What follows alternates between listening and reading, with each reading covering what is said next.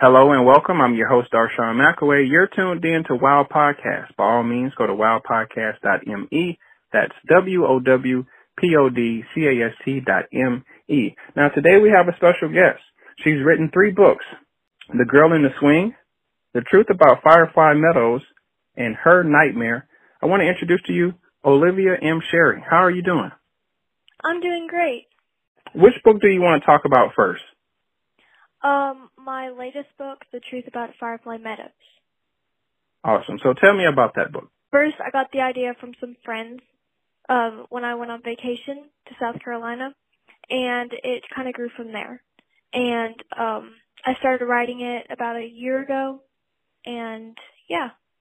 So, uh, can you tell me about your book, Her Nightmare? Okay.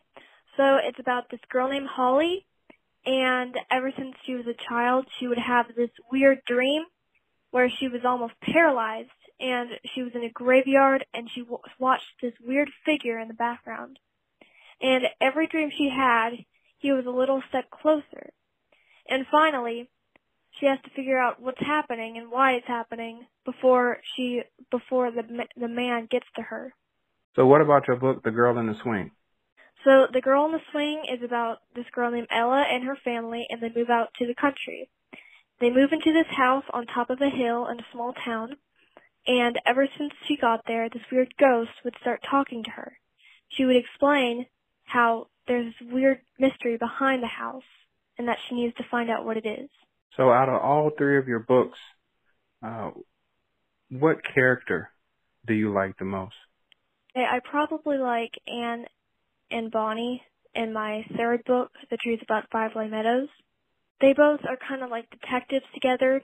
They both work together to solve the mystery behind the truth about Firefly Meadows. So by chance, are you working on a fourth book? Yes, sir. So it's about this girl named Ava, and her parents recently, uh, or not recently, about eight years ago, her and her parents get into this car crash, and she is the only survivor. Her uncle uh, adopts her, and ever since then, she went to college, and her life was pretty normal. Until one summer, uh, she goes back to her uncle's house, and he explains that he has a case because he's a, a detective. And he brings her along to help. And ever since she's there, she comes across not only just like a strange case, but a strange curse behind the town itself. She finds out about weird things and a cult is involved and that what seems to be a heart attack of a man turns out to be a murder. What inspired you to write overall? Well, I've always kind of had that creative thing where I just like making things and I always thought it was kind of cool to create something like a whole different world just on a piece of paper or a laptop. How do you get yourself in the mood to start writing your books? Well, I start I start thinking of an idea and I usually get them from maybe like a movie or just a random idea and it grows from there. And um I got the uh, the advice from R.L. Stine that you should always come up with the ending before you uh so you can trick the reader and I mean, yeah. Yeah, that's a unique approach. I always try to come up with the ending first so you can trick the reader. So, do you plan on turning these books into possibly a movie? Well, I've always thought of that, and um, my dad knows a few people who know other people who make movies. But I mean, it wouldn't be such a bad idea. Tell me about your movement. Put down the phone.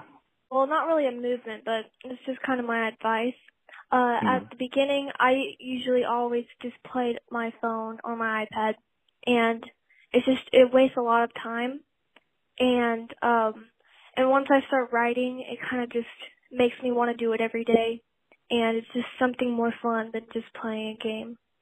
Now, did you get signed to a traditional publisher, or did you decide to self-publish?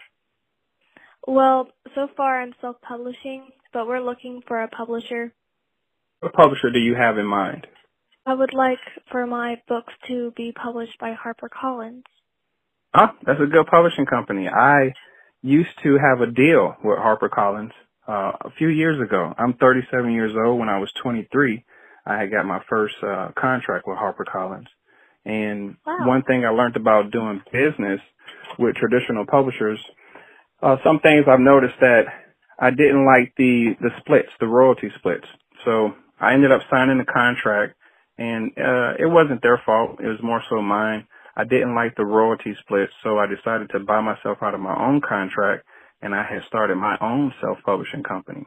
So that's why I ask a lot of authors when they come on to my show, you know, did you self-publish or did you go through a traditional publisher? Because I know both sides.